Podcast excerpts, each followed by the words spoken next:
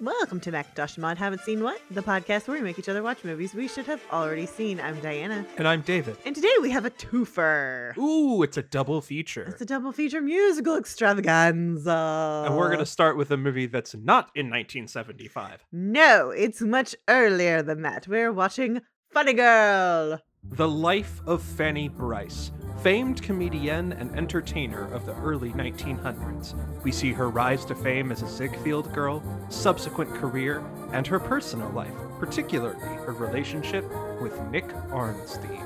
I'm a bad musical theater person, having never seen this. It's pretty good. It's a great story. It's pretty good. It is it's fun. I was I Why I I do not like this movie. don't you like this I movie? don't like this movie. I it wanders too much for me. I would like to see the sta- the, the stage musical. Yeah, you think it wanders too much, yet you would want to see it staged? I because I like the story. Okay. I like the story. Just she wants to be a star, but she doesn't fit in. I love that. She's the underdog. She's a funny girl. But where where do you think it wanders? I think it spends too much time in exposition and trying to show us her performing and th- like and then like the biz like there's just too much I can see this being much tighter on stage than it is on film. They're taking so much time with the let's flirt and let's be in love and let's go, you know, meet at the train station, have this whole scene and like and it would just be so much tighter on stage. I don't know that it would. Like I It I totally- feel like what you see is what you get from this movie. I it would ha- well this movie's two and a half hours long. Yeah, I it's know. Too long. It's too long for a movie. this is too long for what this story is. It's too fucking long. So, this is 1968 and that's the tail end of the roadshow theater era. Mhm, You know, 1975 we have Jaws, so now we start the multiplex. mhm. blockbuster era where you sit Sure. down for one thing. This is one of those old school movies that feels like you're going to throw an intermission in the middle of it. Yeah, no, I was expecting an intermission because of how this film is paced. Yeah, there should be an intermission there. There should be because this movie is too long and it's wandering. I never felt that. I felt it way too much. no. and it's it's just especially since there's so many scenes where it's just the two of them i just feel like no you don't and- like you don't like scenes where people just talk to other people. that's not true at all Oh, fair. i want the dialogue to be good and i want the action to be interesting when you're going to have scenes where it's just two people talking Well, no, there's no action here, but it it feels it just feels like the a only slow romance movie to me. which this is that's not what this is that's not what this film is supposed to be or this musical so why is half the movie slow romance that's the problem that there you go there's the problem I like it. it's very uneven so i would like to see the musical because i feel like those scenes where it's just the two of them where we have to like get to the meat of the relationship yeah we can only have the two of them we've got to have this scene you get this two feet of stage over here because we ain't taking down the whole stage within the stage bullshit that's it you're on you're off next scene come on let's go that's how that works I just didn't care. Maybe that was because of one Miss Barbara Streisand. Well, she was lovely, but and I was just I was annoyed by it. I was annoyed by it. Uh, Diana wants editing. I want I want your movie to flow. Well, the budget for this film was fourteen point one million dollars. It's one hundred and five million in today's money. It's not bad. It made fifty-two million two hundred and twenty-five thousand dollars, the rough equivalent of three hundred and ninety million. It was the highest-grossing film of nineteen sixty-eight. Of course it was. And by all accounts, we talked about how things went south after Hello Dolly and the money losses on musicals. This might be the last of the big studio musicals from that era. Well, I mean, I just we talked about how she was told not to do Hello Dolly because she was too young. Yeah. This being the year before, I'm like, yeah, uh, because she's playing like a 20 year old. And in Hello Dolly, you get the feeling she's in her late 40s. okay, but she also originated this role on Broadway in 1964. Yeah. She'd already done this for years. and that's fine. but that doesn't bother me. That's fine. It's this was also very common. You if you Yeah. if you did the role on stage, you usually get first crack at the film unless you've aged out of it. Or nobody knows who you are outside of the stage, which was kind of the case for Barbara at this time. No, it it just depends. You usually get first crack at it because people had cast albums. People when they go to see the film, they expect to hear that voice. And if they're not going to dub you, then they they don't care. They This is the one thing that musicals does better. They're not always looking for the h- most attractive person. They want the most talented person. This has definitely helped Barbara. Uh, like not s- like Barbara's fucking gorgeous oh my god. but she's to the crux of this story, she's not the obvious choice. No, She's not an obvious choice. especially for a Ziegfeld girl. Of course, that's fine. That's what makes her fine and Uh-huh. interesting. And you know what? Cast people who are interesting and not just attractive and you add depth to what's happening. You just do. The film was produced by Ray Stark, who was the son in law of Fanny Bryce. Oh, okay. His wife was the baby that we show later in the film. Oh, funny. So when Fanny is actually pregnant, that is the child that would later become the wife of the producer of the film. That's weird. And Ray wanted to make this movie, but the story of Fanny Bryce had been kept a very close secret for a long time. Okay. And that gets us to our writing. The musical Mhm. and then the subsequent screenplay was written by Isabel Leonard. This was her final screenwriting credit. Mhm. Before this, she wrote Anchors Away, It Happened in Brooklyn, East Side, West Side, Love Me or Leave Me, Meet Me in Las Vegas, Please Don't Eat the Daisies, and The Sundowners. Please don't eat the daisies. A lot of second tier but still well regarded Mhm. Hollywood movies on that Anch- in that list. Anchors Away is a bigger one. I mean, okay. and what do we think of the script of this movie? Mm. Mm. I mean, I already said it. It wanders too much. It does. When it's on, it's on though. Okay, like the scene where they're having dinner in the red room. Great. It's just, it's hilarious. She's getting drunk. It's flirtatious. It's like all that works. But that's music. That's music. Yeah. Yeah. But nothing else has that feel when it's just them. That's the problem. Well, not with them, but all the other characters that she's talking to, like her mom Yeah. and the people in the neighborhood and Ziegfeld. well, she pops more with Ziegfeld. Oh my sh- gosh. her and Ziegfeld are great. That dynamic is fabulous. but everything else is just kind of want want. you know, now that you say this, I think there's some reasoning for that that's not just the writing and the plot of this movie.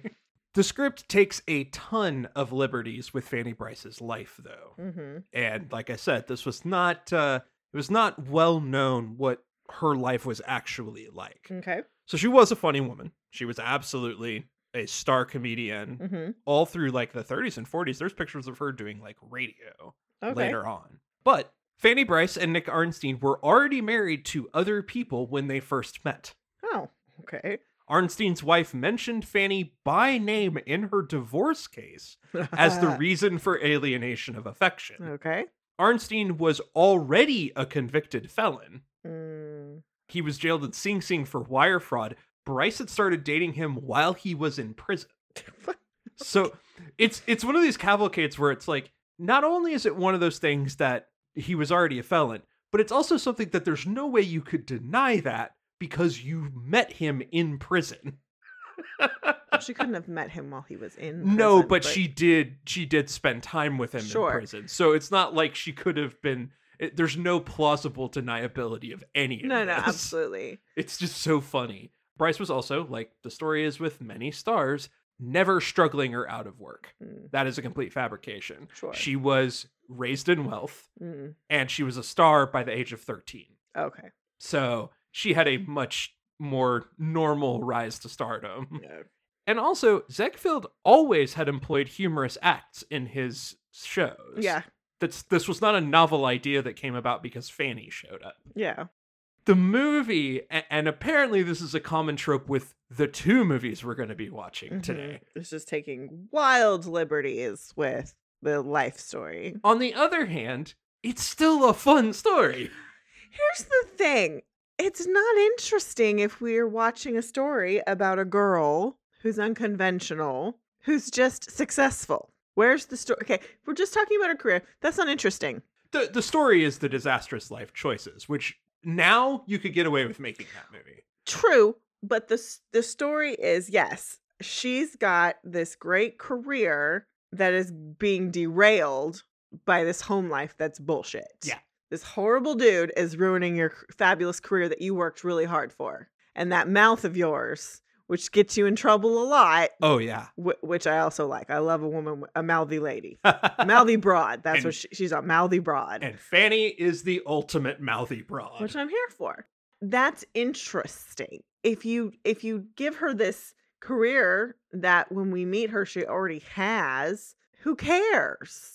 By far, Nick is the weakest part of the movie, for sure. The character, the story, all of it, it's not that compelling. Well- it's just not. Well, the problem is they get spent so much time on her career up front that we then throw this guy in the mix and then we basically abandon her career to focus on the guy. And it's like, okay, but this should all be through the lens of her career. Then we start focusing almost exclusively on him. And it should all be how is this relationship with him affecting her career? This is yet another case, too, of a movie that did it first, Mm-hmm. because how many movies since A Star is Born, the 76 version, Mhm. which Barbara starred with in, Chris Christopherson. have we seen this similar story play out Mm-hmm. but we've done it with a much weightier depth and gravitas that made sense for a tr- for that troubled relationship. Sure. And it's not in this because this is a musical comedy. You get it just a little bit at the very end, Yeah. but not enough to make a real impact. yeah. Like to me, the way Nick is written and created is just weak and ineffectual compared to Fanny, who's so strong. And it actually drags Fanny's character down for him not to be a fully rounded character. Well, he should be fully rounded, but you know, it's the way she is is what he's attracted to. Yeah.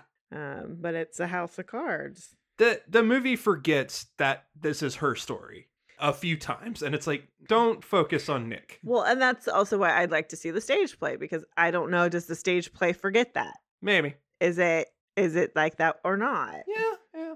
Well, now we get to our directing. And one thing I'm going to mention here is that the musical sequences are actually directed by somebody other than our main director. Okay. They're directed by Herbert Ross. Remember that name because we're going to talk about him a lot in our second part. Oh, okay. Oh, did he direct Funny Lady? he does direct Funny Lady. okay, that's good to know. but he based on his credits i have to assume he was a stage guy because he did a lot of he did choreography for several different movies Okay.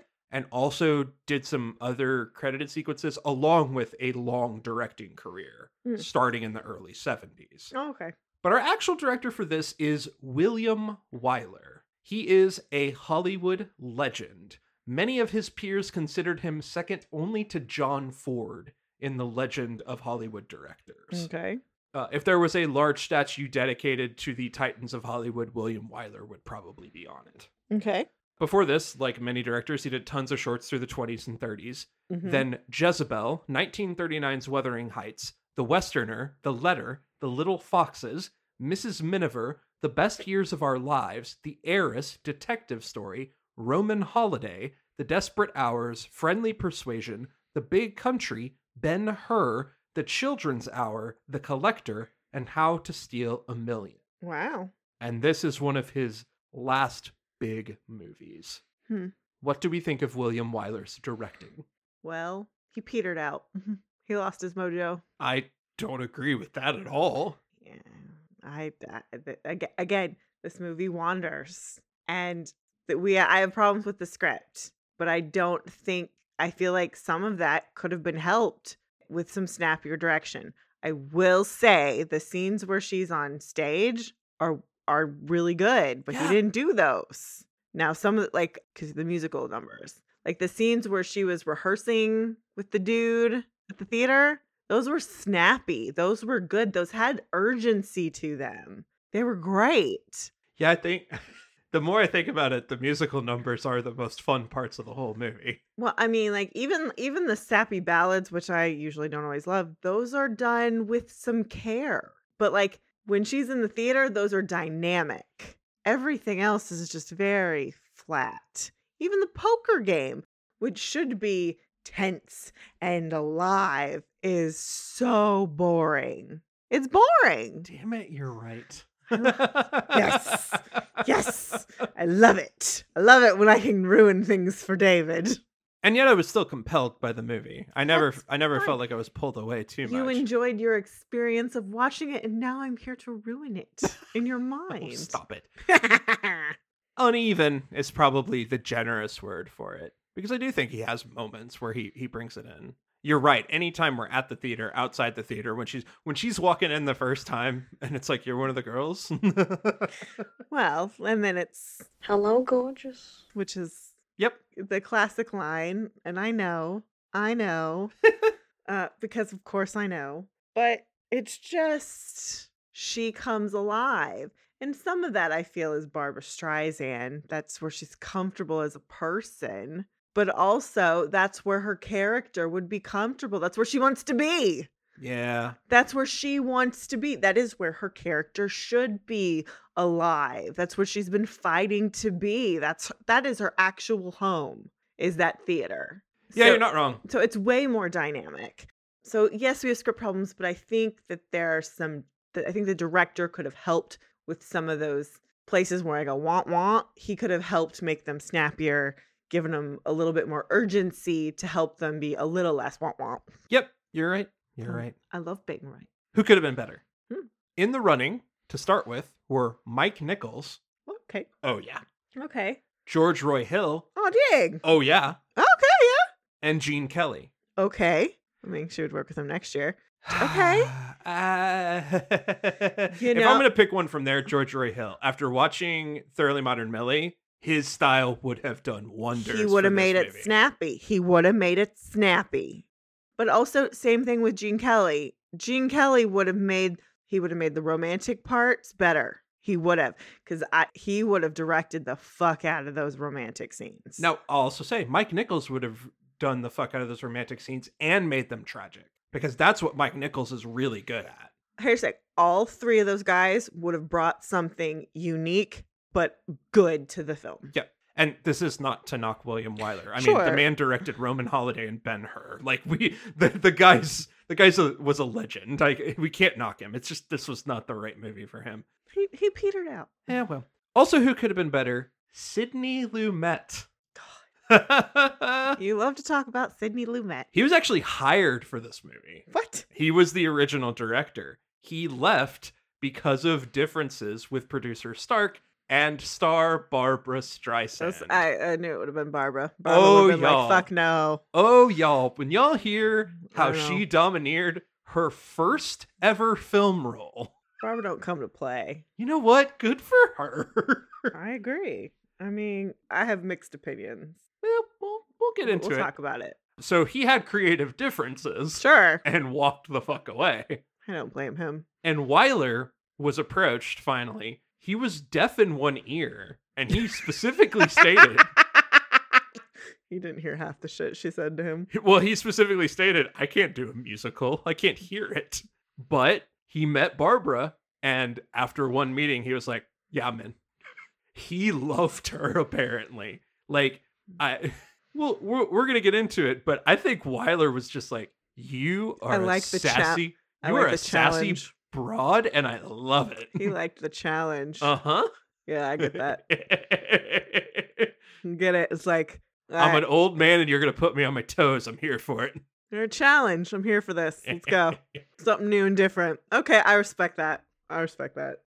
and now let's get into the sassiest dame that ever sassed the silver screen Barbara Streisand playing Fanny Bryce. It's Barbara. She's returning from Hello Dolly. It's Babs. This is her first film role, but she was obviously already a well known star. After this movie, she does Hello Dolly. Then on a clear day, you can see Forever, The Owl and the Pussycat, What's Up, Doc, Up the Sandbox, The Way We Were, For Pete's Sake, Funny Lady, A Star is Born, 1976, The Main Event, All Night Long, Yentl, Nuts, The Prince of Tides, The Mirror Has Two Faces, Meet the Fockers, Little Fuckers, and The Guilt Trip, along with continuing to be a singer and recording artist. Barbara. What do we think of Babs in this movie? I mean, she's iconic. She's charming as hell. She's very charming. So good. I can't watch this and not think of Dolly. The the nails, the goddamn fucking nails. But so Jewish. So Jewish. She's not as Jewish in Dolly. No. She's very Jewish in this film, but I love it. Now, to be fair, a- and this was something that came up too, Fanny Bryce never used like a Yiddish accent in her performances. Mhm. She was Jewish, Mhm. and that's part of her her legacy. But Fanny Bryce was very much just a comedian. Mhm. The the the Jewish part of it was never a factor. So that's all Barbara. Sure. I, I mean, I love. I love it. I love it. There are so many lines that I'm just like, I will be repeating. And uh, uh she's so fun. She's very fun. She's a mouthy broad. Um, it's- Just when she's reading, she reads that little script and then walks back on the stage. she turns right around before going to the rehearsal room. It's like, Mr. Ziegfeld, Mr. Ziegfeld. What, so nobody ever talked to the landlord. I feel I feel a kinship to her instantly. It's like, yeah, I'm that girl. Yeah, oh, she's I have that tendency. I'm a problem. she's amazing, and Uh, she's and she's amazing in the drama of it too. Like even even as boring as those romantic scenes Sure, are, she's good in them. I believe her every second of the way. No, I- she's she's great. and I and I love and and this is something that she's very clearly good at is so many actors get on screen in a musical and they're so focused on being on screen that they just straight sing the songs. hmm Barbara never does that. She acts the fuck out of her songs. Well, she notoriously hates lip syncing. she does. She hates it. And does- doesn't- absolutely, she's a stage performer. She, I mean, she can belt the fuck out of it. So why would she want to lip sync to a recording of something she can do live eight billion times in a row without a problem? Yep. Totally get that. Totally respect that. And it's just so refreshing to see somebody who can instantly be in the moment while singing the song. Mm. you just don't get to see that that much. Well, you nah, that's not true. You don't see that much from this time. yeah, It's this time that you That- don't see. that's that as very true. much. it's just like, oh, this is so wonderful to watch. Oh, sure. That's what makes her a star. Hmm. Of course, she originated the role on Broadway. Weiler was asked by a friend if she had been difficult to work with. His quote, no, not too hard considering it was the first movie she ever directed. Yep. Sounds about right. Weiler gifted her with a director's megaphone at the rap party um, and commented somewhat positively about her attention to every detail as part of the filming. hmm Now, there's some obvious ways in which that became a bit of a hindrance, but I think what he saw in her was like, you're somebody who clearly cares. Yeah. I was like, and as frustrating as you might be to work with on it, Mhm. you clearly want to know every single part of this process. Sure. So I think he respected her a lot. Cool. That's it. She's there to learn. Uh-huh. She in turn gifted him an 18th century gold watch inscribed with quote to make up for lost time unquote. Oh, see, I love that. I like I like that on both because to me that says I know I made your life difficult. Uh-huh. Um, I recognize that, And you treated me with the amount of respect. and uh, but we still respect each other, and that's what those gifts those gifts uh, represent. Yeah. With a little bit of humor, and I really respect that because you know that they hated each other sometimes. uh, well, these are probably about the nicest things anybody had to say about her because everybody else had some major fucking problems with her. oh, that does not surprise me at all. Screenwriter Isabel Leonard described working with her as, quote, a deflating, ego crushing experience, unquote. Sure. Wow. uh, numerous co stars complained about her and Weiler cutting a number of their scenes solely to focus the story on her. Well, I don't care. Well, okay, here's the thing. What, what I would have liked was a little less Nick and a little more of the other supporting actors. well if we're telling the story through the lens of her career where's her, like Does she have a manager? What's the deal with her supporting cast that she works with all the time? The other Ziegfeld girls, they should have more scenes. Anne Francis playing Georgia James, okay, yeah. who we see in like two scenes. Oh. Sure, yeah. She would have Sh- had more of a role. She was one of the casualties of this, and Sure. she should have been in the movie more. I agree. that dynamic would have been so good in the middle part of this movie. her commentary on what her relationship with Nick is doing to her career is important. And just that you're going to argue with him? Well, then Godspeed. Ex- no, exactly, because like she's funny. Like she's like, I'm here to have a good time in the beginning, but her still being a person in Fanny's life is important. So no, I I that's it's fair to be annoyed by that. Um, you know, that's the nature of adaptation. It's it's also just the nature of Barbara. Oh, well, I'm to be annoyed, sure, and I don't disagree with that, but also like this is just the nature of Hollywood, so I- I'm also a little bit grow up about it. Yeah, that's fair. There were reports that she was constantly late, asked for reshoots of scenes that were already completed, and attempting to control the entire production from lighting to shot setups to hairstyles. Hairstyles, I'll let her have that one. Everything else, it's not it's not your lane, lady. Nope, but I'll- I'll give you hairstyles. the one side of it that I I'm like, you know what? I'm gonna enjoy this is we've talked too much about dudes, Sure. wa- mediocre dudes, Mediocre white dude. porn baby, walking into rooms deciding that they own the place. Barbara is not mediocre in any way, but she walked in She with the walked- energy like she owned the place, Well, she owned that character because she had been doing it on Broadway for a while. and so I, that's the point. I fully understand Yeah. her feeling I own this role and I'm not going to let anyone fuck this up. I Yeah. totally understand the attitude. There is a clear lack of respect for a film process, especially since she's never had one.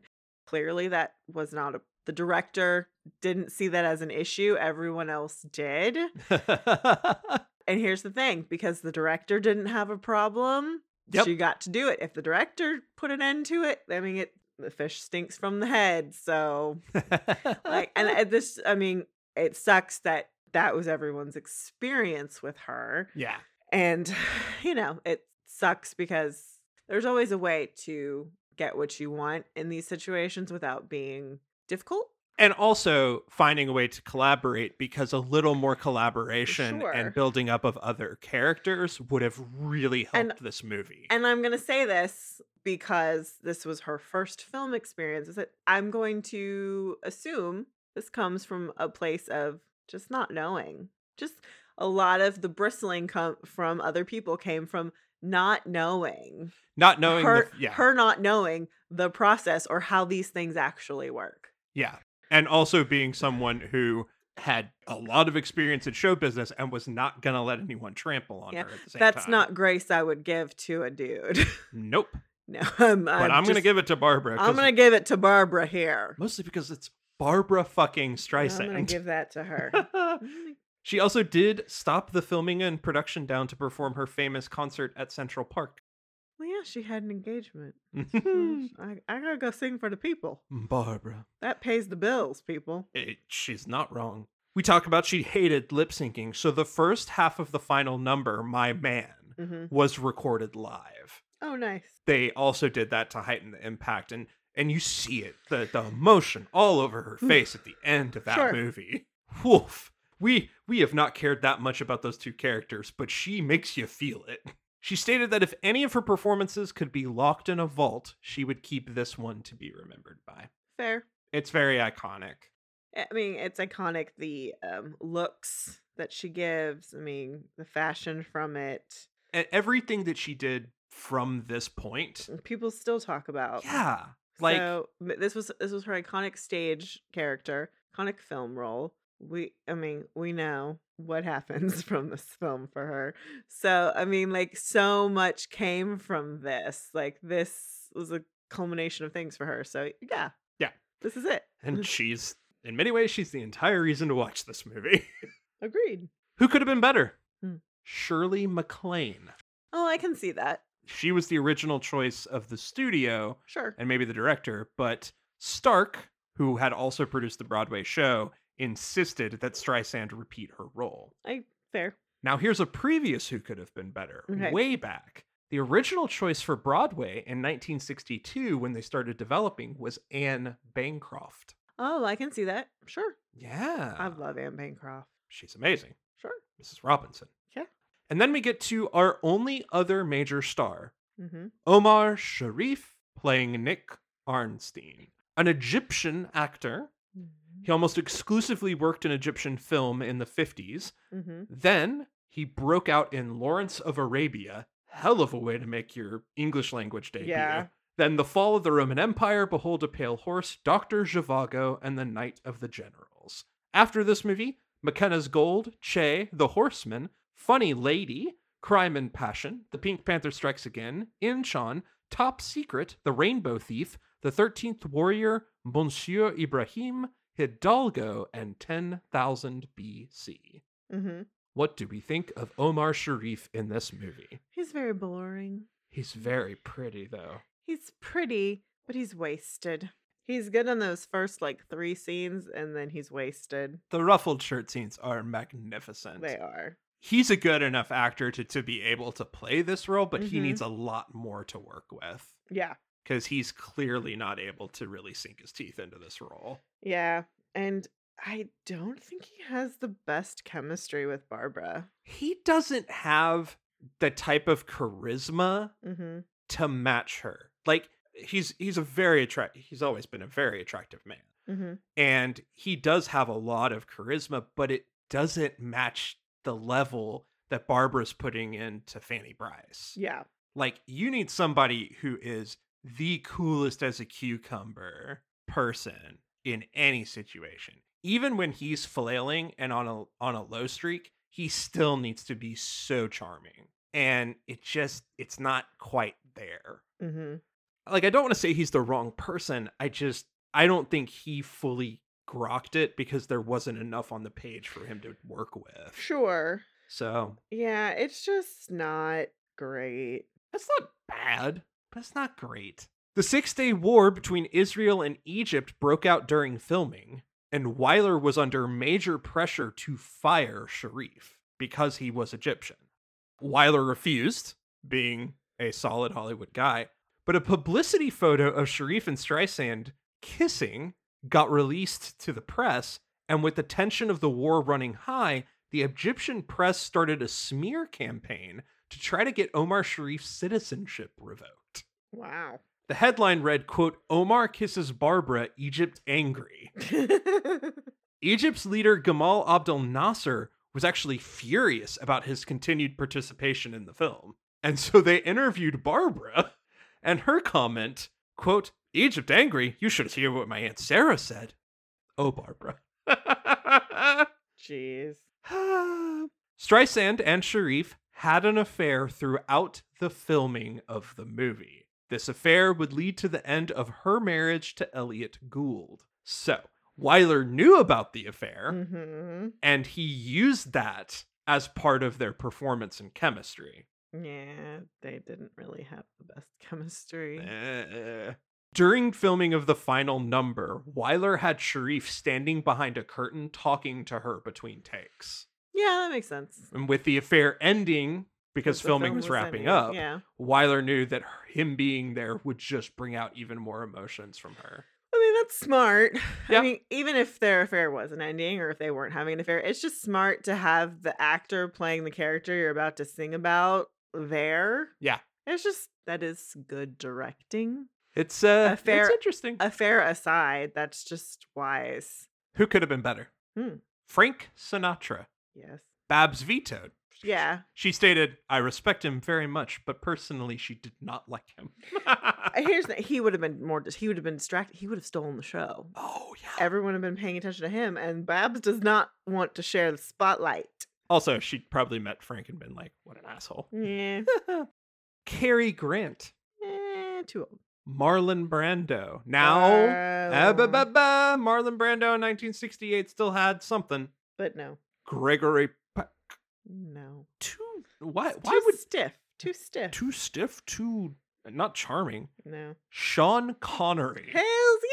Holy fuck, James Bond? James Bond as a as a shifty uh, card player. Yes, thank you. Nick Onstein. Yes, thank you. yes, yes. thank you. I will take it, please. Well, let's talk about another shifty card player, James Garner. Oh. Oh. that is my cowboy for life. I don't care about you, John Wayne. It is James Garner. And why don't we go for a third? Paul Newman. Well, yeah, there you go. He turned it down because he said, I can't sing or dance. Fair. You will, well, Nick Arnstein doesn't dance in this film, but he does need to sing. yeah, he does. He has to Yeah. sing. And Sean Connery. I want Sean Connery so bad. I do too. Oh man, that would be hot. Anyway, now we get to Arpons because everybody else in this movie might be a well known actor, but they're barely in it.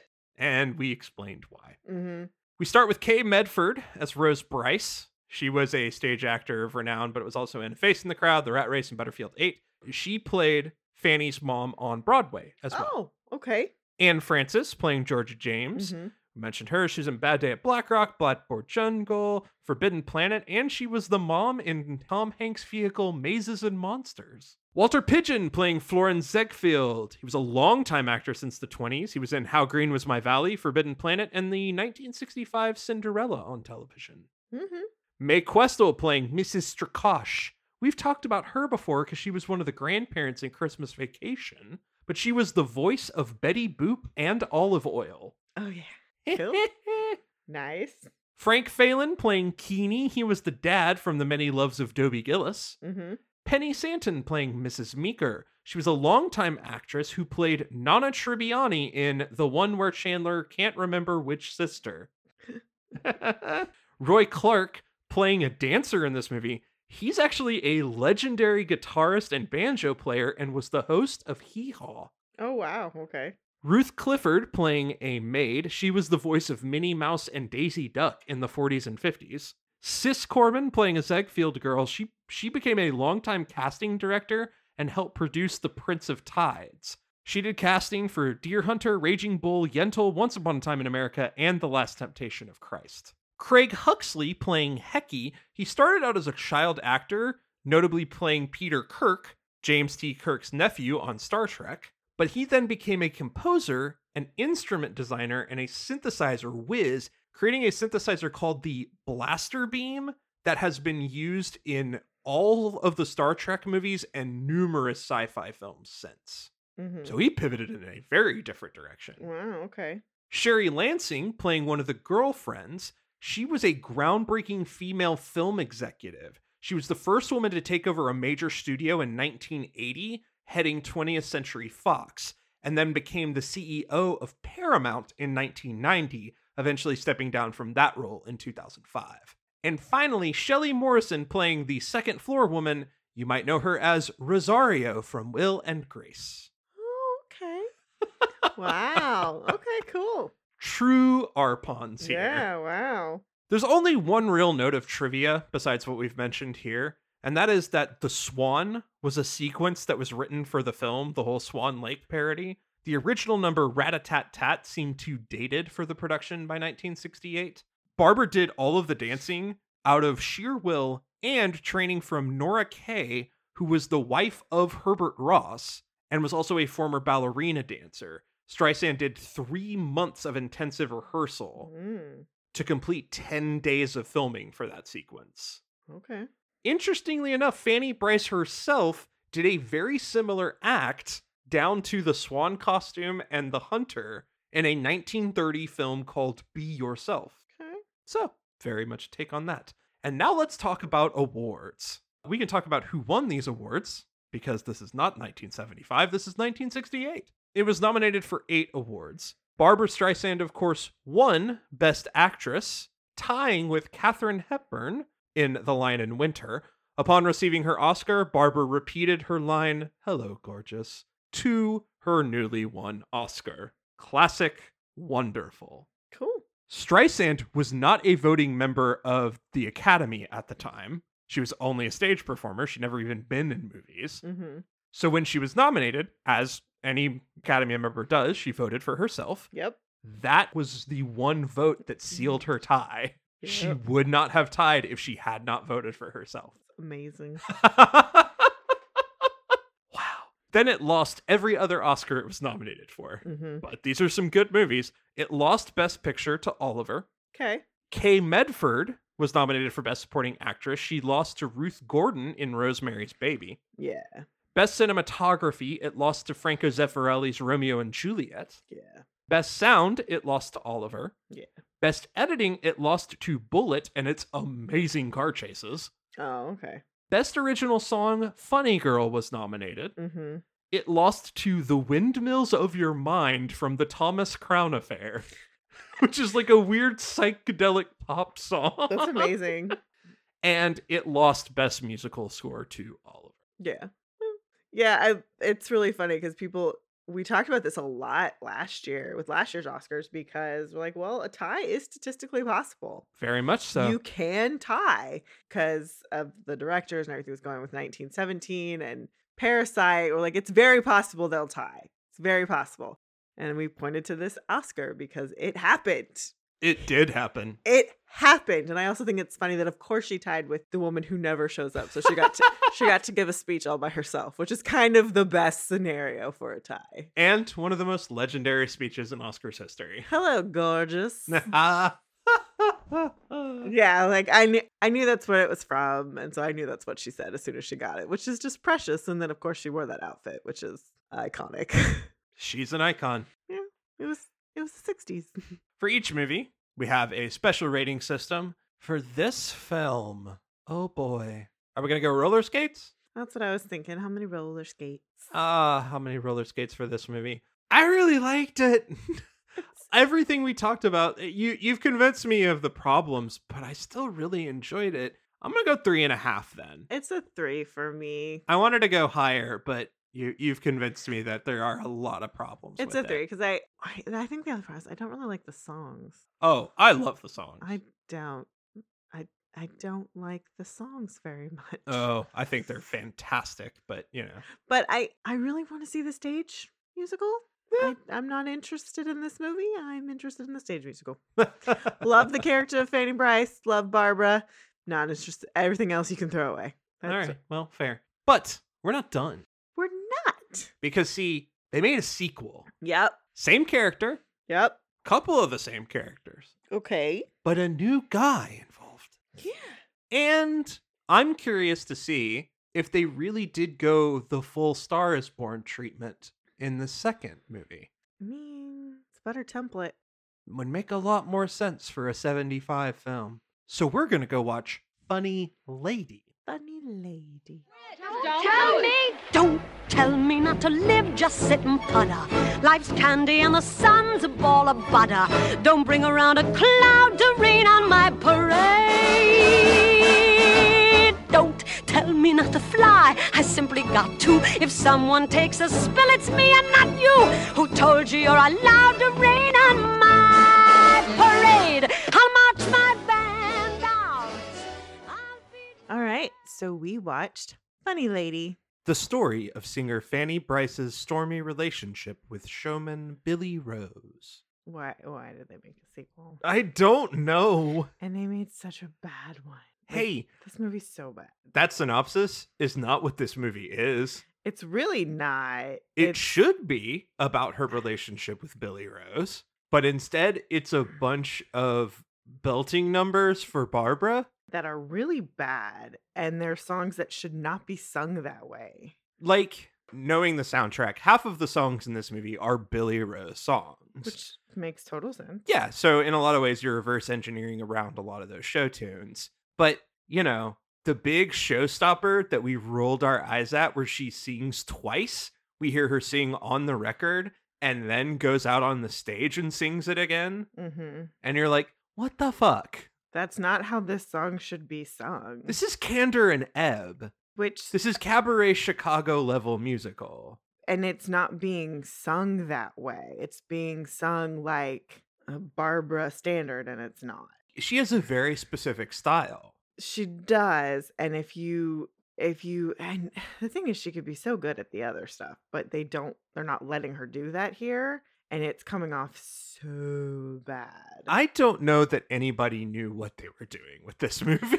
okay, so like our complaint with the last one was that like it would have been a much better story if it was all told through the lens of her career. Yeah, it's just i- i- it's it's dragging in the parts where we're not focused on Fanny becoming Fanny. Yeah, and so here she's Fanny. So like we don't need a who is Fanny becoming and she has to make a choice between this career and that career. She's already who she's going to be. Clearly she still is holding out hope for Nick and whatever. Okay, fine. That makes sense. I'm cool with that. So we start this movie with the dissolution of her marriage. Cool. But if this movie is going to be a Fanny Bryce movie, it should still be focused on her. And what it really is, is this dude comes around and he's a hustler. He's not without talent and insight. He does have some that because he's he's able to get some success, but he's just a hustler. And as soon as the wind blows, he moves on to something else. To me, it's it's far more of there's a very simple story here Mhm. that we've overcomplicated. Oh, 100%. I actually think the difference is in this movie you don't need as much of Fanny's career.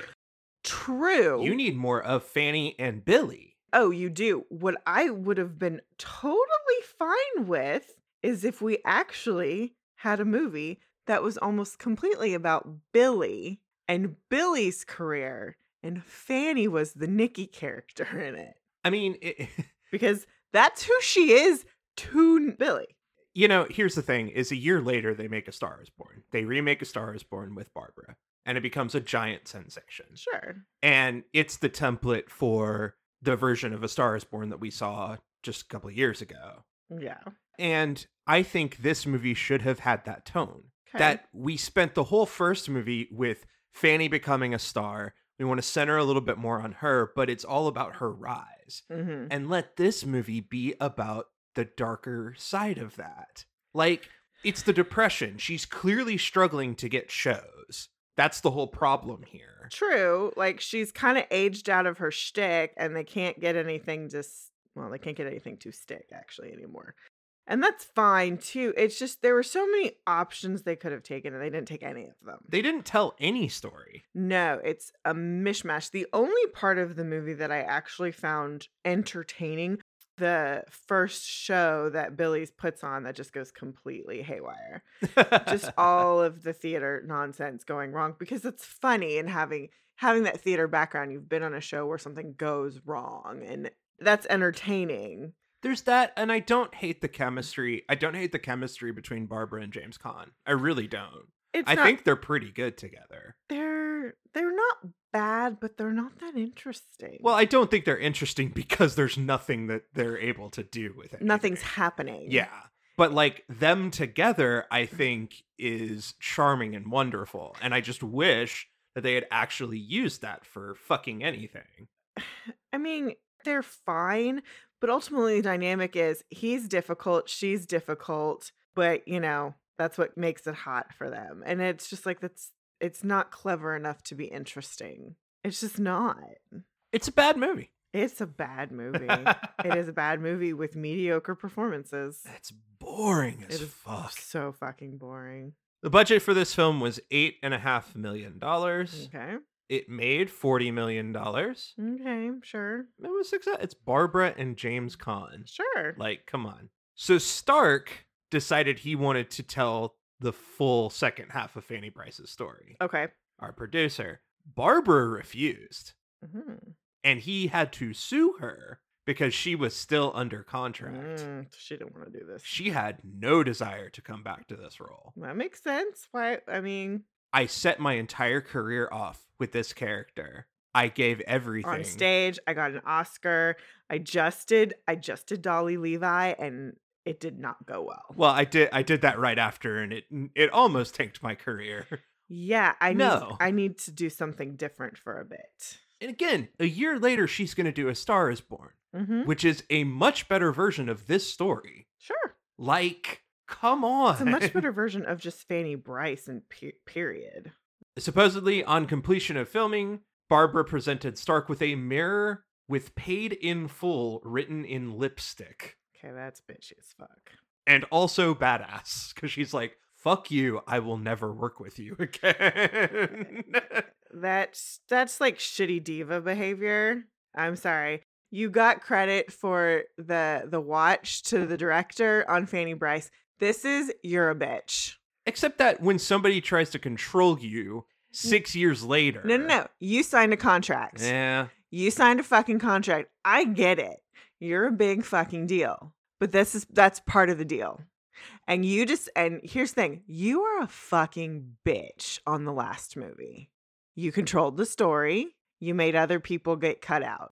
The movie suffered because of it. That's fair. This film is garbage. It's it's garbage. And you clearly didn't give a shit You're- enough. you're garbage in it. And your attitude is clearly garbage. Look, I can understand, like, I don't want to do this movie. I don't want to be involved in this movie. But you can give a fuck you to the studio and not fuck everyone you're working with. But clearly, that's not how Barbara plays. No, If it's not good for her, fuck everyone involved. that's seems like it. Yeah, I don't like you anymore, Barbara. yeah, Nope. No, I'm not. I, that's not cool. I'm sorry. That's just a shitty thing to do because nobody else is responsible for that except for you. Our writers are Arnold Schulman, writing the story and screenplay, and J. Presson Allen. Mm-hmm. Schulman, before this, wrote Wild as the Wind, A Hole in the Head, Cimarron, and The Night They Raided Minsky's. After this, he wrote A Chorus Line, Tucker, The Man in His Dream, and the TV film And the Band Played On. Okay. J. Presson Allen is a Texan, and she graduated from Dallas Hockaday School. Ah, okay. Before this, she wrote Marnie, The Prime of Miss Jean Brodie, Cabaret, and Travels with My Aunt. After this, she would write the 1976 Star is Born, Prince of the City, Death Trap, The Verdict, and Lord of the Flies from 1990. Wow.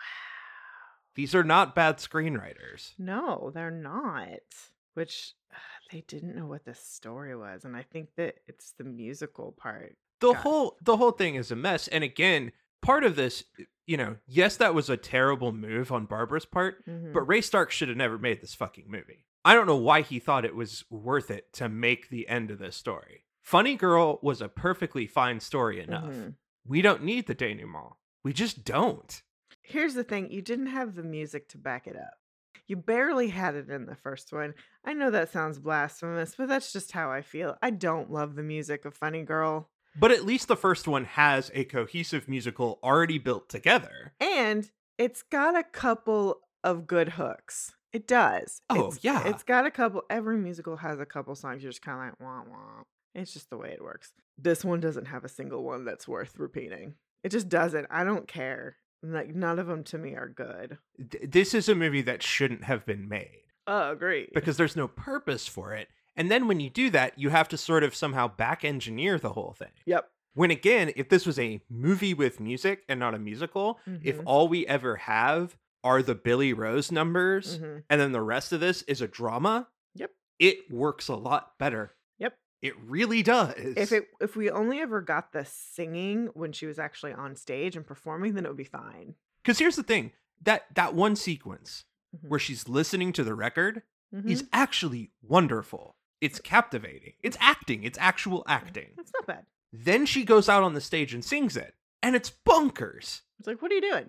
And that's that's the problem here is that had it just been her ruminating in the mirror, listening to the Mhm. record of herself singing, feeling down, and then building herself up to make her dramatic a- exit to the party. Well, if it was her having a conversation with herself on that album, Also true. that's what that should have been. Because the thing is, it can't be the same song, and that's what it was. It was so Or- bad. Or if they did the Coco thing with Remember Me, where she sings a song this one way and it has this tone, it has this one meaning. And then she goes out on stage and she sings it in a completely different tempo and tenor and style. And all of a sudden, the song takes on a completely different meaning.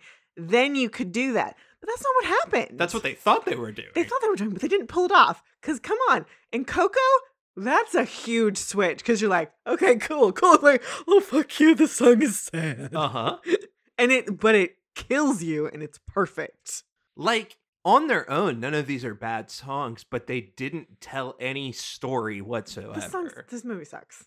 This, the, the writing sucks. eleanor holm billy's new star in the film, lent her name to the production on the condition that the actress portraying her would have no lines. Okay. Perholm, who spoke for one of Barbara's biographies, Okay. said, quote, What I objected to was all that talk between Fanny and Billy, particularly the line, How much did she take you for? I left that marriage with nothing. I just wanted out. Fanny never caught us together either. Maybe she did take a plane to see Billy, but she for sure didn't walk in and catch us in that kip. All right. Just like the first movie, they wholesale made shit up about Fanny Bryce and Billy Rose. Some of that I don't care about. Like, here's the thing I don't care about some of that. It's got to be dramatic. For the movie, it's like, of course, she's got to find out. Of course, he's with another woman. You want, she makes this big grand gesture that she's going to get on a plane to see this guy. That plane scene was horrible. Oh, oh. She, in order to make her finding out, officially finding out, she's got to catch them. I don't care. Like, I personally don't care. I understand the people involved being like, that did not fucking happen. Like, I get from a real life perspective how that would be. Like, I just want to be clear that didn't actually happen. Well, because here's the thing with Fanny Bryce is, from all indications, Fanny was incredibly talented and was also involved in real shady dealings. Whether or not that was all her choice, hmm she got caught up in some like really rough worlds. So, like, the actual life of Fanny Bryce actually is super compelling, but it, it has nothing to do with this story. And at a certain point, I feel like they got so disconnected from that because they were trying to do a rehab story on Fanny Mhm. Bryce that they missed the point of what her story was actually about. Well, and it's, I mean, I got this feeling from the first one too. Is just like this is why her real life is very interesting and is a great inspired by, but not based on true events, would have been a better road to go. Because then you could have been like, hey, this is a thing that really happened. But also, we took a lot of creative license because it was more compelling for a linear story. And for me, it's that, you know, it's like they sacrificed telling a good story hmm for telling a good story about Fanny. And they didn't do either. because Ray Stark Mm-hmm. has a vested interest in trying to portray Fanny Bryce in this really positive light instead of portraying her as kind of messed up. Well, and that would actually ground her a lot better instead of just being this idiot woman. Because she's, because I know she's not an idiot, but she acts like one. Yeah. Like her her acceptance of the marriage proposal seems very on par with Fanny Bryce. All right, like sure, why not? Like she doesn't want to be alone. but then She's- the whole rest of the movie is her trying to convince herself to fall in love with him. Ex- well, it's her acting like she did with with Nikki, but all the while still fully being in love with Nikki, which also that also makes sense to me. She was head over and heels in love with that dude in that at least in that movie. And I do like that it took her running into Nikki and kissing him to be like, "Oh, I was just in love with an idea. I'm fine with all of that." But you made it just overwrought and stupid. And then it's like, no, I I'm fine with her catching Billy and just being like, so really, I just didn't want to be alone. I'm not in love with Nikki. I'm definitely not in love with you. And then it should have been this whole like, I'm gonna be just fine on my own. Fuck all these dudes who just want me for what I can give to them because they're not doing enough for me. That's what it should have been, but it's not.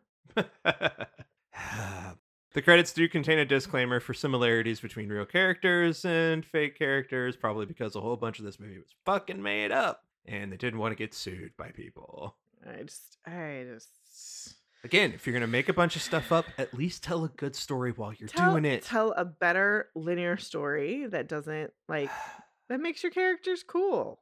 All right, well, our director is Herbert Ross. You might remember his name because he directed the musical numbers for Funny Girl. Okay. He's also a well known choreographer and Broadway guy, but also made a nice career directing movies. Before this, he made Goodbye, Mr. Chips, The Owl and the Pussycat, and Played Again Sam. Hmm. After this, he directs The Sunshine Boys. He's going to be back for our next movie. Oh wow. Okay. Broadway guy. Makes sense. Oh, okay. The 7% Solution, The Goodbye Girl, California Suite, Pennies from Heaven, Footloose, Protocol, The Secret of My Success, Steel Magnolias, My Blue Heaven, and Boys on the Side.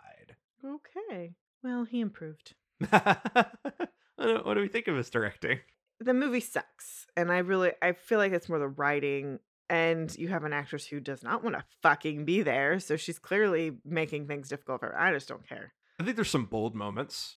the musical sequence are very well done They are. because he knows what he's doing i really liked the synchronized swimming the scene with the ladies with the glass with the light projection beautiful But they all go on so long. I go well that's because that's the only thing of of interest I I mean, he does like those remind me of the films of like the the 40s and the 50s, those big spectacles, and they look gorgeous. it's true. I just go like, okay, give me 30 seconds of this. Oh, big spectacle. And now Fanny ruins it. Like in the synchronized swimming part. That's so perfect, right? oh, it's per it's perfect. Give me the sense of the grandeur and then show me the clown swimming in. yeah. It had about one minute too long, E- Everything in this movie was like that. Mm, except for the theater disaster. That was fun. That, That that very true.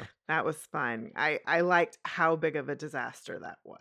And Fanny just being like, I'm gonna kill him. I'm gonna fucking kill him. that was that was entertaining. Uh, one good sequence at least. Hmm, One good sequence. one. Per a book about her, Barbara the Second Decade. second decade. It's great. There's a bunch of scenes that are cut from the film that include longer scenes with Ben Vereen, Oh, okay. her performing as her popular baby Snooks character for radio, and a full dramatic scene with her young daughter. Given the fact that we have so many long ass musical sequences, could we not have sacrificed some of that shit for, I don't know, these scenes that might give us some more context? Well, i anybody who's seen this film has seen the first one, at least when the when it was released. Right.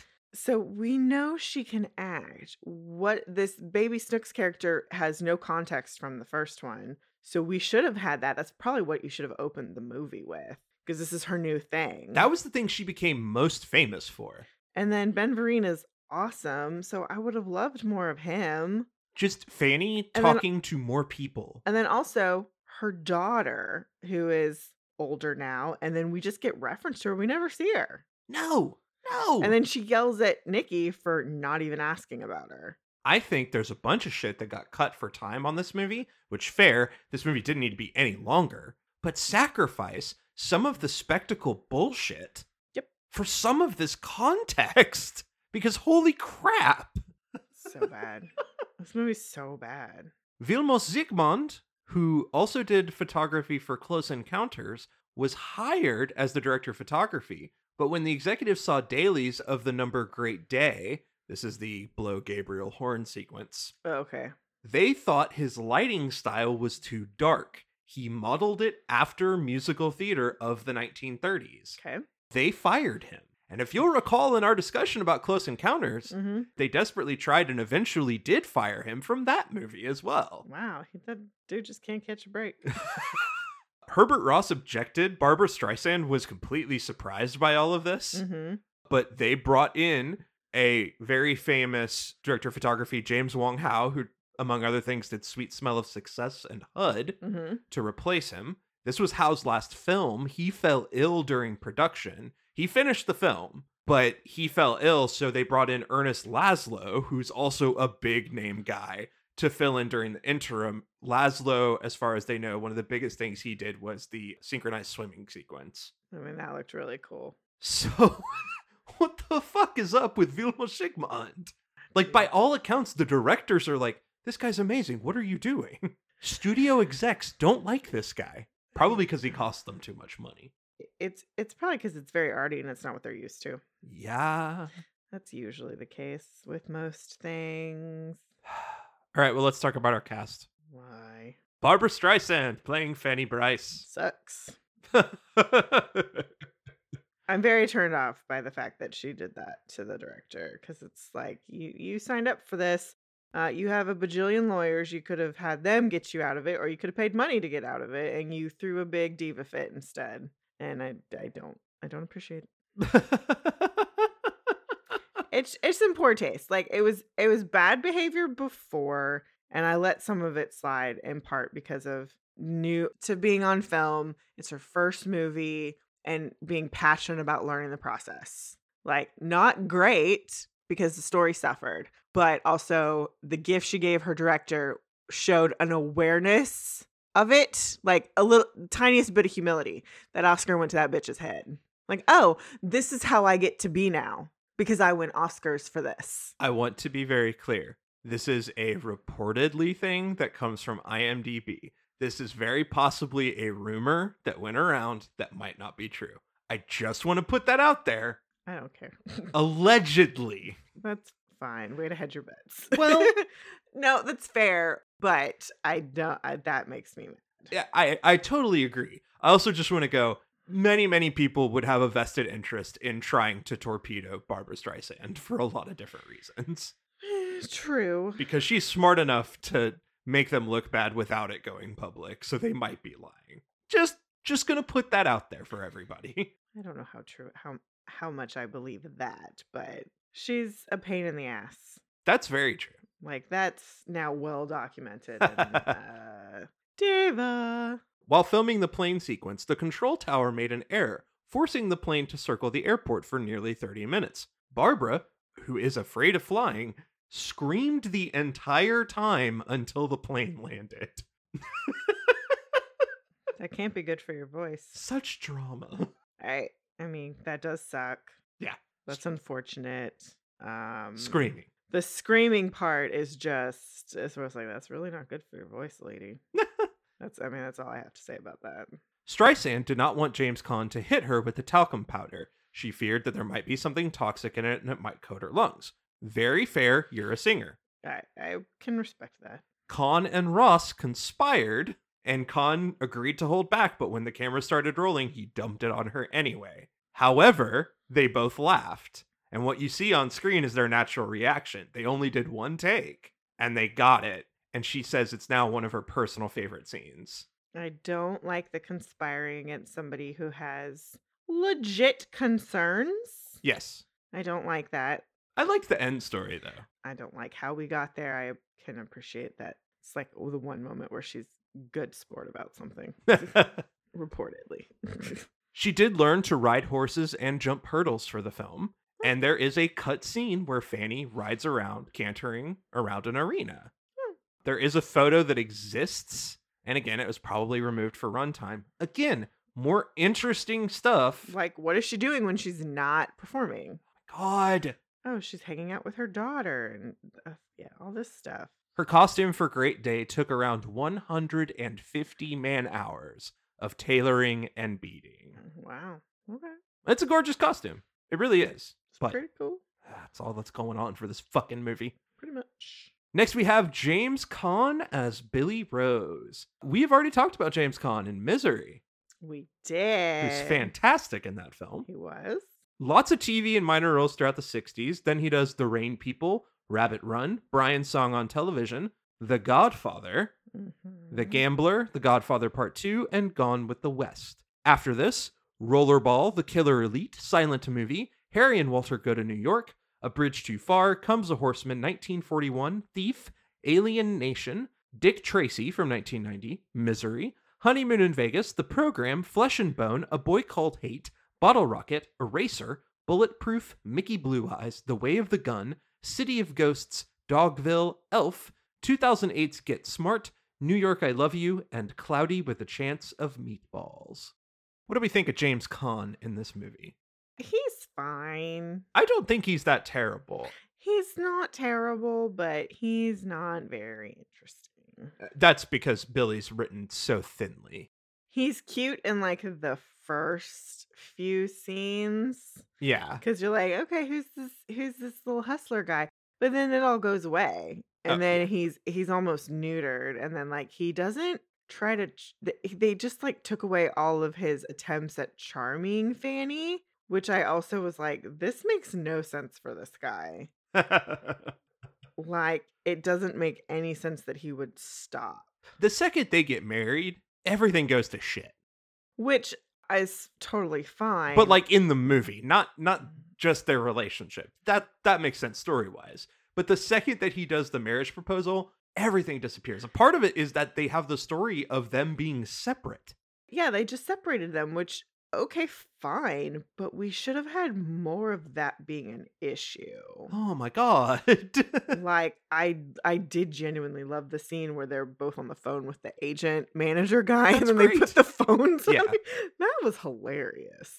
but this is also like a nice reminder of it's like, yeah, this was James Caan when he was at his best. When he was that kind of rakish and charming. And like he's ten times better as Sonny Corleone in the Godfather. I was about to say I was like, no, his best is Godfather. Oh, absolutely. But like there's a there's a hint of it in this movie Mhm. that's there, and you're like, okay, yeah, I know why I like you. Mm. He's a totally different actor now, which is fine. He has a very different set of roles he plays, but it's just like, oh yeah, this is what you were.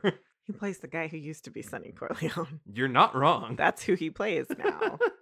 Who could have been better? Robert Blake of In Cold Blood fame. really? Yeah. Streisand thought he had a very similar look to Billy Rose. Oh, okay. So she had him come to her house and read through the script. Sure. Mm. And after the read, she was completely impressed.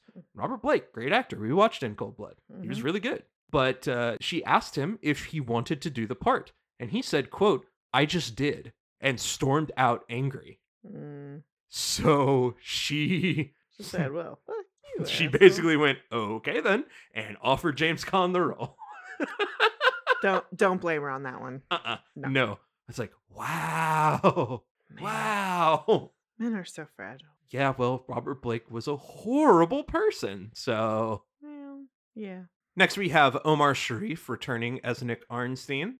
He's in the movie such a tiny amount. The last scene is actually kind of interesting. I don't know that he's doing a whole lot to make it interesting. He's not. I really liked him in that first one because you think he's there for her, and then you're like, oh shit. I I, I did really like that. yeah. And you're like, oh no, uh, he married an older woman for her money. It's a it's sort of a deceptive billing there of like, why are you at the top of this billing? I Mm. don't that's weird. hmm Still, he's not terrible. He's Omar Sharif. No, he's fine. And Roddy McDowell playing Bobby, Fanny's best friend. He's fabulous. I would have loved so much more of him. Before this, he starts as a child actor. How Green Was My Valley, The Pied Piper, My Friend Flicka, Lassie Come Home, The White Cliffs of Dover, Thunderhead, Son of Flicka, Macbeth in 1948, lots of TV in the 50s, comes back as a grown up in The Longest Day, Cleopatra, Shock Treatment, The Greatest Story Ever Told, That Darn Cat, Inside Daisy Clover, best remembered as Cornelius in the original Planet of the Apes. Uh, see, I knew he was familiar, but I didn't know why. and then eventually he plays Caesar in Planet of the Apes. In uh, I believe it's well, he's in all of them. He's in all the original run of the Planet of the Apes Okay, films, and yeah. he's like one of the main characters. Pretty Maids All in a Row, Escape from the Planet of the Apes, Bedknobs and Broomsticks, Conquest of the Planet of the Apes. It's bedknobs and broomsticks. That's where I know. 'cause I'm like, I know this guy's familiar, but it, it's, oh, I watched that movie so much as a kid. That movie's fucked up. the Poseidon Adventure, and Battle for the Planet of the Apes. After this, he does the Fantastic Journey on television, lots of guest star spots, Class of 1984, Fright Night, Overboard, Fright Night Part 2, The Tick, and he is the voice of Snowball, the main rival of Pinky and the Brain. He's an overboard. He's he's the butler. Roddy McDowell's fucking great. And again, you're absolutely right. He should be in more of this movie. He's so wonderful. He should be her bitchy as fuck gay best friend. He's so much. he's just the veiled gay best friend, which I understand is 1975, but still, it's the theater. We know The biggest problem is that it feels like he disappears at the end of the movie. he completely does. Like in the beginning, he's there, and Fanny's like, "I'm gonna take care of you. You're gonna come work for me," and he's like, "Uh, okay." And then he's just gone the second she gets married, which sort of makes sense, but doesn't. He should still be like trying to be involved. like once he goes away it should just be it should be the fanny and bobby show and then that should be causing problems for billy it's like you're spending all your time with bobby what are you doing like he needs to go away when i come here and it's just like nope he's he's here for me more than you are blah, blah, blah, blah. so many missed opportunities. Yeah. Let's talk about some more missed opportunities with our Arpons, namely Ben Vereen as Bert Robbins. i mean ben vereen is amazing all the time always so yes please Broadway legend, occasional TV star, because he's better known for his stage work than his television, even though he did have a lo- a nice run. He's, I mean, he's been on TV here and there. He Yeah. just shows up all the time, so people know who he is. Best known with Sweet Charity, Roots, Webster, Zoobaloo Zoo, and How I Met Your Mother. Zubily Zoo. okay, for the longest time, people thought I was like making up a like acid dream when I talked about Zubily Zoo, and I wasn't. Nope, it's on IMDb. Zubily Zoo is a real thing, and it starred Ben Vereen, and he was the lion. He is a composite of vaudeville legend Burt Williams and stage legend Bill Bojangles Robinson. Yep. We have Larry Gates playing Bernard Baruch. You would best know him as Endicott, the main bad southern racist dude in In the Heat of the Night. Okay. He gets slapped by Sidney Poitier. Ooh. Lillian Chauvin as Mademoiselle. She played Grandma Tribbiani in The One Where Ross Can't Flirt. That's a good one. That's where he gets too many pizzas. Samantha C. Kirkby playing Fran. She's now a script supervisor who worked on Waterworld, Twister, Pirates of the Caribbean, The Ring, and the later Marvel Cinematic Universe films. Weird. Pivot. That's a weird pivot, but okay. And Bill Baldwin as the announcer for the stage. He's a longtime voice announcer and was the fight announcer in Rocky, Rocky 2, and Rocky 3. Nice. Uh, nominations. This was nominated for Oscars, That's unfortunate. but it was nominated for cinematography, Okay. costume design, Mm-hmm. best sound, Mm-hmm. best original song, How Lucky Can You Get by Candor and Ebb. Sure. The song itself is good, It's- It's all right. and best song score adaptation. No acting, no directing, Thank God. no writing, except for some of the songs. Yeah, That was a different type of writing, so I'll allow it. Whew. I was like, you know what? I'm okay with this. I'm Mm, okay with this. I- I'm sad. Mm, I'm sad. How about some trivia? Sure. The train station was filmed at the Oakland Central Station in downtown Oakland, which was still in use during filming and looked almost exactly the same as it did in the 1940s. That's cool. It was shut down after the massive 1989 Loma Prieta earthquake, which is best known for causing a giant massive earthquake during the World Series. But its architecture is still intact and you can see it today. You can't go inside, but you can see it.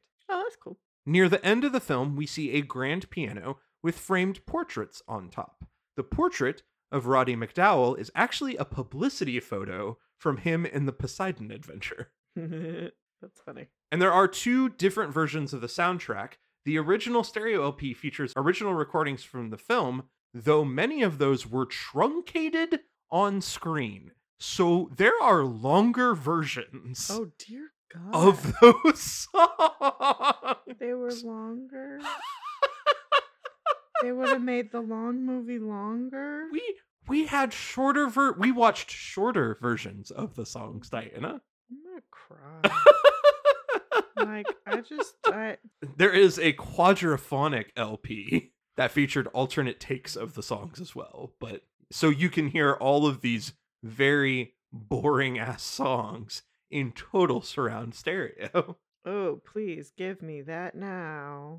and finally not a trivia piece that we found from imdb but a piece of trivia that's very close to our dallas fort worth hearts So the whole thing with Casa Manana, like he mentions it, and I was like, wait, is that our Casa Manana? we're going to be going to fort worth Yeah. So um, I've never actually been to Casa Manana, but I was like, wait, is this real? Did he actually do that? Because again, it's a movie. You gotta ask questions if it's real or not. But he did. The Casa Manana, as we know it here in Texas, he did actually found. And if you go to the IMDb page for Casa Manana, there's a postcard picture. And the image of Casa Manana on that postcard is almost identical to the model that they have in the film. And I was like, what the fuck? Yeah, he was commissioned to create a stage for the Texas Centennial in 1936, which is a big deal around here. It was. State Fair, Texas, if you've ever heard of that, that also came out of the 1936 Centennial. Mm-hmm. But they built this stage, and then during the war, they were unable to keep the shows going Mhm. during World War II. But later on, people in Fort Worth decided, hey, we want to bring this back and we want to make it a full theater. So they enclosed it. Mm-hmm. So what it used to be this giant open air Mm. It's space the open air thing. but now I've been to Casa Manana, and so it is just a- an enclosed big theater space. had no idea. Yeah. No idea. So that was that was kind of cool. So we did l- that was the one glimmer of hope from this film is that we learned something about our backyard. And of course, for every movie we have to have an independent rating system. You know what? We're gonna we're gonna rate it by Casa Mañanas. Oh man, that makes me want to rate it better because like I don't want to shit on Casa Manana. Uh, too bad. Mm, All right. That's the best option we've got. There's nothing else memorable Fair. about this fucking movie. Yeah, man, I don't even I don't even want to give it a rating because I'm fucking annoyed by it. I'm gonna give it one. that was literally what I was gonna do. I'm gonna give it one Casa Mañana because because I liked learning about Casa Manana. like that's it. okay, that's fair. But also, I it's not a movie where I'm just like, there's nothing redeeming about this whatsoever. hmm There's little glimmers and moments here. The chemistry between Barbara and James Caan is fun to watch. Sure. Roddy McDowell's fun to watch. Yes. And it was one of those things where it's like, it's not all terrible, but as a whole, But it it's is. so bad. But it is horrible, and I don't like it, and I don't want to do it ever again. well, you don't. But how many Casa Mañanas? You're doing one? I'm also going with one because it was so bad. it was not. It was not good. Just watch Funny Girl. It's worth it. Funny Girl's okay. and then ignore this. Yes, not. Well, we're going to pivot to a different part of show business Ooh. from musicals to vaudeville Okay, and comedy. I like those things. We are going to watch The Sunshine Boys. I have no context for this. Neil Simon Oh, about aging comedians, Mm-hmm. mm. Walter Matthau oh no. and George Burns Interest- playing rivals. Oh, fuck. that sounds enjoyable. Here's the thing Neil Simon writes such good plays and such good scripts. He does. that this is going to be one of those where I'm like, it might not be the best movie, but I at least have a guarantee quality that I don't feel like I necessarily have with some of these others. That's also fair. I feel like at the very least, we're going to be entertained Okay, and we might have a little feel here or there because that's Neil Simon. okay. So we're going to enjoy that. But before we go, let's talk about some new movies we've seen. New movies.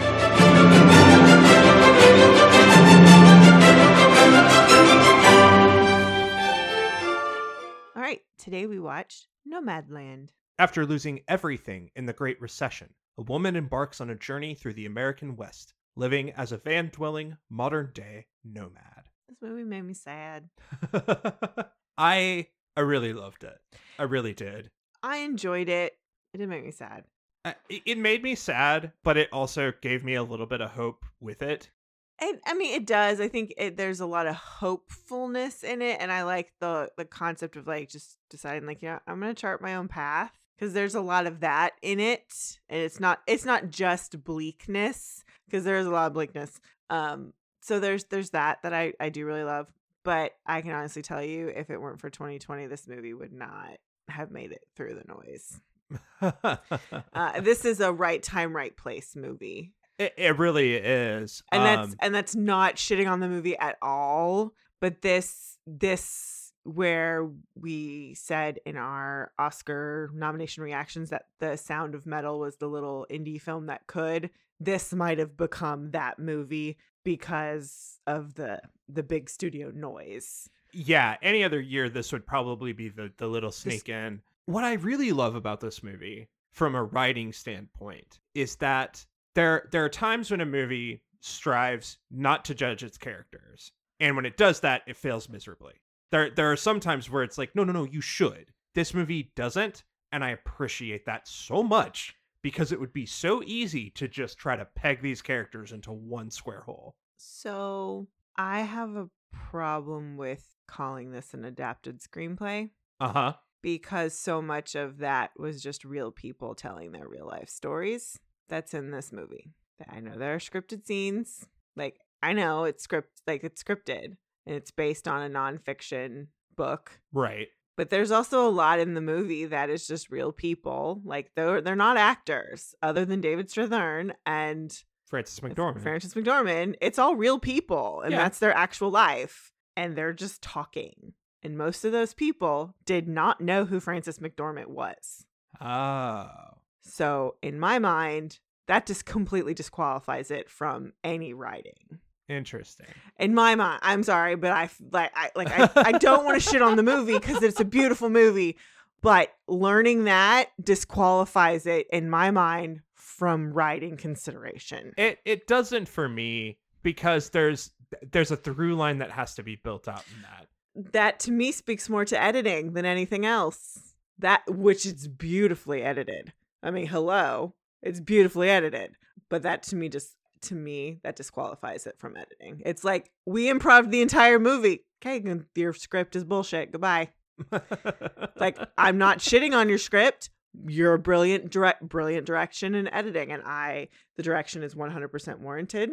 100% warranted. Yeah. I got no qualms with that nomination. Hells yeah. It's very well done. I will I will say this too. We talked about, you know, we're not going to go rush out to see every little indie that could. I would have loved to see this on a big screen because of the vastness There- of there's the a- scenery. There's a lot of scenery scenes. like I feel like it would make s- that much more a big impact Sure. seeing it, and I feel like if it if it does screen again, it's one of those movies that I'm like I might I might go watch it because it's so visually stunning there's there's and all the nature that you get to be surrounded by with the movie. there's a lot of landscape and so i mean we have a decent sized television but you don't you would see more of that on a bigger screen Yeah. so so that would be enjoyable to see sure I think I think it's a really beautiful, lovely story. it it no it it is i'm not shitting on the movie at all yeah, yeah, yeah. um my my qualm about the writing thing is just it's a it's a nitpicky qualifier type thing that's just me uh, it's it's worth seeing it is it's worth seeing it doesn't um end on a downer i think it's it's just very thought provoking about making um the life that you want i Yeah. think and i think especially after this year i think that's very uh of our time so yeah no this would definitely recommend watching on Hulu. Brisk movie. Doesn't feel like it's slow at all, no it moved it pr- moves pretty well but just uh, a really beautiful watch. And we also watched Borat's subsequent movie film. Delivery of prodigious bribe to American regime for make benefit once glorious nation of Kazakhstan. Borat returns from Kazakhstan to America, and this time he reveals more about the American culture, the COVID 19 pandemic, and the political elections. So we weren't planning on watching, like we prioritize we prioritized the movies we needed to watch. And so this was in our third tier. uh, for for obvious reasons. Um, but this does have an acting nomination in it, so we're like, we do, we should see this if we can get to it. And we were just sitting around, and we're like, we just want to watch something that's not like super heavy. So we turned it on, and this was so good. I remember watching the first Borat. I remember seeing that film. We watched that in theaters. We did because it, it, it was a huge deal. It was it was a huge cultural phenomenon. And I remember coming out of that movie going, I understand why people like this. Totally. This is not a movie for me. the thing we didn't like about the first one and a lot of people didn't like is that how uncomfortable we were with the people who were the patsies we just i don't i don't find that funny on jackass it lasts for s- for for so little amount of time like it, it takes two seconds and then it's over that i can find it to be more funny and the butt of the joke is typically the jackasses not the people who have to witness it Yeah. that's not what's happening the original film that's it would go on for so long It it felt uncomfortable and I think a lot of people finally realized, you know, this is it it, it was punching down unintentionally at Mhm. times. In this movie they don't punch down at all. they don't and it's definitely feels like a more elevated sense of humor and it's they don't they don't let things go on as long they they don't let things go on as long as they did in the last one and there's a point to it here Yeah. like they made him a dad Which Which, is- is, wonderful. and the political aspect of it and then also the coronavirus portion of it is also so interesting and then also knowing what sasha baron cohen's personal politics are is also really interesting so, so that he's found like i'm going to use this character to point out some bullshit Yeah. and is it the best way to do some of that No. Is it a fun way to poke fun at some of the craziness? Yes. What's truly amazing is not just Sasha Baron Cohen. He he's fabulous and he's a genius. Like that's just never been up for debate. What is surprising is his co-star. Maria Bakalova, a Bulgarian actress, plays his daughter, Tutar, in this film and is so fucking great. She does a tightrope walk that is masterful because she has to rise to his performance in every scene and and, and match him. She does. She has to match him, but also hit an emotional note and a comedy note and and and beat him at every turn and she does it. She's phenomenal. She's not an English language actress. She has done a lot of work in in, in her native Bulgaria. She is the first Bulgarian actress to ever get a BAFTA nomination, an Oscar nomination, actor or actress at all. she she earned the nomination here. She really did. The acting chops, the physical comedy, I mean, you know, people people have always Kev talked about the Melissa McCarthy nominations the last few years. She makes Melissa McCarthy look like crap in this film with how talented she was, how the the extreme she went to. It's it's insane. It's fabulous. Uh, she infiltrated literal political influence spheres in order to do this role. Oh, and then reading about how much they cut. Oh my god. Which I feel like they cut it just so they didn't get like sued sued. Of course. They still got sued, but of course, because of course they did. But it's just ugh, this this was fun. So if you are a fan of the Borat stuff, go see it. If you if you want to see them dunk on Republicans, really go see it. if you just want to see an actress in her element improving in this crazy character, go see this. That's that's where I would put the recommendation most. But- oh sure. Oh my. This was this was a surprise. We were so I was surprised by how much I loved this. Yeah. This was this was fabulous. All right, well until next time. Bye everybody.